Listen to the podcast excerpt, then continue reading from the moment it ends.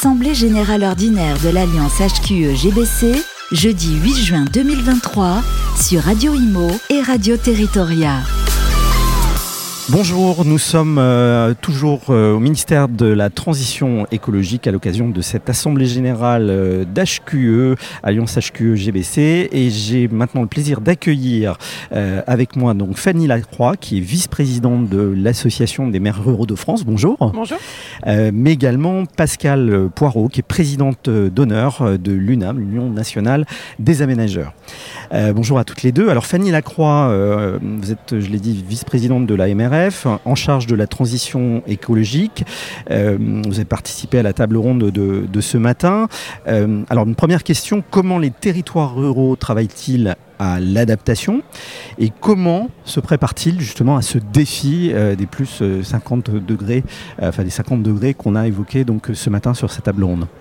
Alors déjà sur le territoire, il y a de multiples initiatives hein, qui sont prises par des maires très engagés, et ça depuis déjà euh, quelques années de cela. Donc nous, on fait tout un travail pour essayer de recenser, donner à voir, donner à connaître et faire aussi du réseau entre toutes ces, formes d'engagement euh, qui sont déjà très abouties au niveau du milieu rural. Et puis après, il y a donc aussi euh, des communes qui voient arriver par le champ réglementaire d'un nouveau champ de, contraintes. Hein, c'est vrai, on parle du ZAN, on parle aussi aujourd'hui beaucoup de la loi d'accélération des énergies renouvelables et donc il y a des maires qui se disent, ça y est, par ces aspects très concrets, que le territoire va changer dans ses ressources et aussi dans son paysage et qui commencent à se mettre au travail pour euh, euh, bah, pouvoir être davantage acteurs et ne pas subir. Je crois que c'est vraiment ça aujourd'hui euh, ce qui ressort notamment des travaux qu'on a lancés nous autour du grand atelier des maires ruraux pour la transition écologique qui rassemble une centaine de maires pour essayer de construire l'avenir, construire un, regard prospectif. C'est vraiment dire la commune rurale c'est une chance pour notre pays parce qu'on est au contact des concitoyens et parce qu'on représente présente aussi de l'espace. Et cette notion d'espace, elle vient au cœur en fait du, du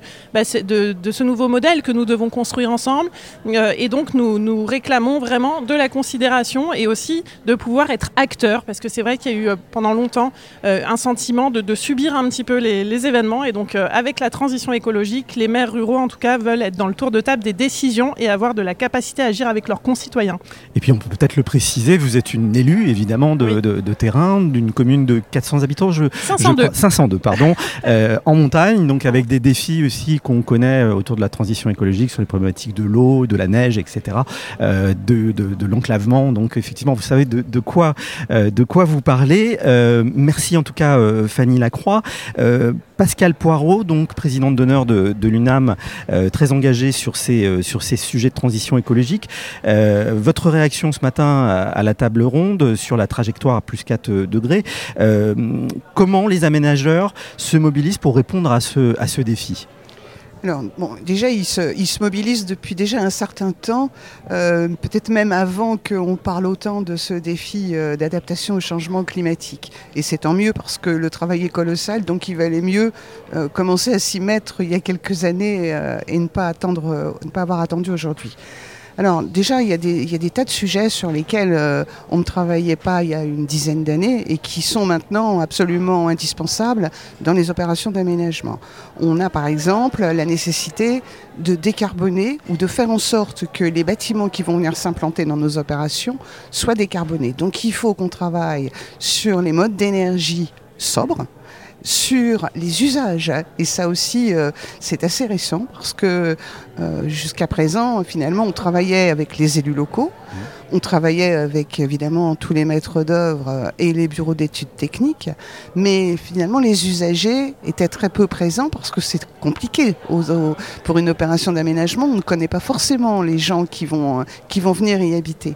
Et donc ça, c'est essentiel parce qu'il faut que nous, on s'adapte aux usages, mais il faut que les gens qui sont susceptibles de venir vivre dans nos opérations d'aménagement puissent également s'adapter finalement à ce qu'on a prévu ou à ce qu'on aura prévu, sinon ça ne fonctionne pas.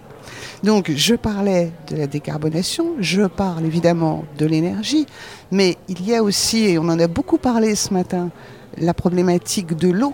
Et j'ai été ravie d'entendre euh, le ministre euh, dire que de ce côté-là, il allait falloir un petit peu pousser euh, les normes, parce qu'aujourd'hui, effectivement, récupérer de l'eau grise pour alimenter les chasses d'eau, c'est le ça paraît le B à bas. Mais sauf qu'il y a des tas de départements dans lesquels on ne peut pas le faire parce que la réglementation ou l'interprétation de la réglementation nous empêche de le faire. Donc euh, là aussi, finalement, il y a un travail euh, sur, des, sur des points très, très logiques, mais qui ne sont pas du tout traités ou qu'on a beaucoup de mal à traiter parce qu'on on va contre le normatif.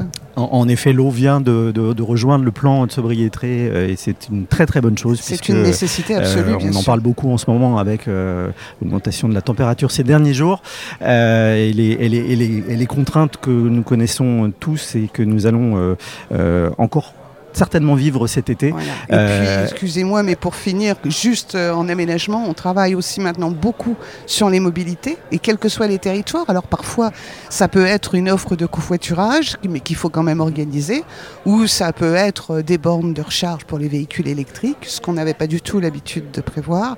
Donc les mobilités, évidemment, et, euh, et enfin comment que, puis-je vous dire d'autre? J'ai euh, oui, les, bon, voilà, les mobilités, je pense que c'est le, sujet. Euh, les mobilités et les usages, effectivement, qui sont, et ça, c'est, je pense, qui revient euh, euh, en permanence, l'usage qui évolue et qui reste finalement le, maître mot dans, dans l'innovation, quelle qu'elle soit, l'innovation d'usage qui reste vraiment essentielle. Merci à, à, toutes les deux. Je rappelle donc Fanny Lacroix, vice-présidente de l'Association des maires ruraux de France, et Pascal Poirot, présidente de l'UNAM, qu'on n'a plus trop l'occasion de voir, mais ravi de, présidente d'honneur de l'UNAM, pardon, euh, et, donc euh, qui était présente avec nous. Merci à toutes les deux. Merci à vous.